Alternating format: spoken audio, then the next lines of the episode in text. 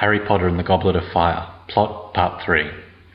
One night, Harry and Krum are startled when a dishevelled Barty Crouch, Sr., emerges from the forest, mumbling nonsense and demanding to see Dumbledore. Harry runs for help, but when he returns with Dumbledore, they find Krum unconscious and Crouch missing.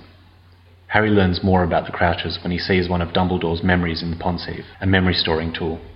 The memory shows Barty Crouch Jr., a Death Eater, sentenced to Azkaban by his father for helping Bellatrix Lestrange torture Frank and Alice Longbottom, Neville's parents, into insanity.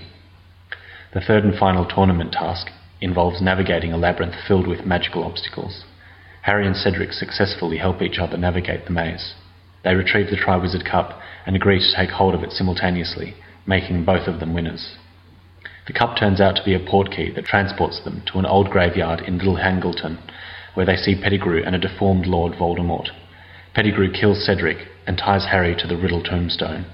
He then uses a bone from Voldemort's father's grave, some of Harry's blood, and his own cut off hand in a magical ritual that restores Lord Voldemort to a new body.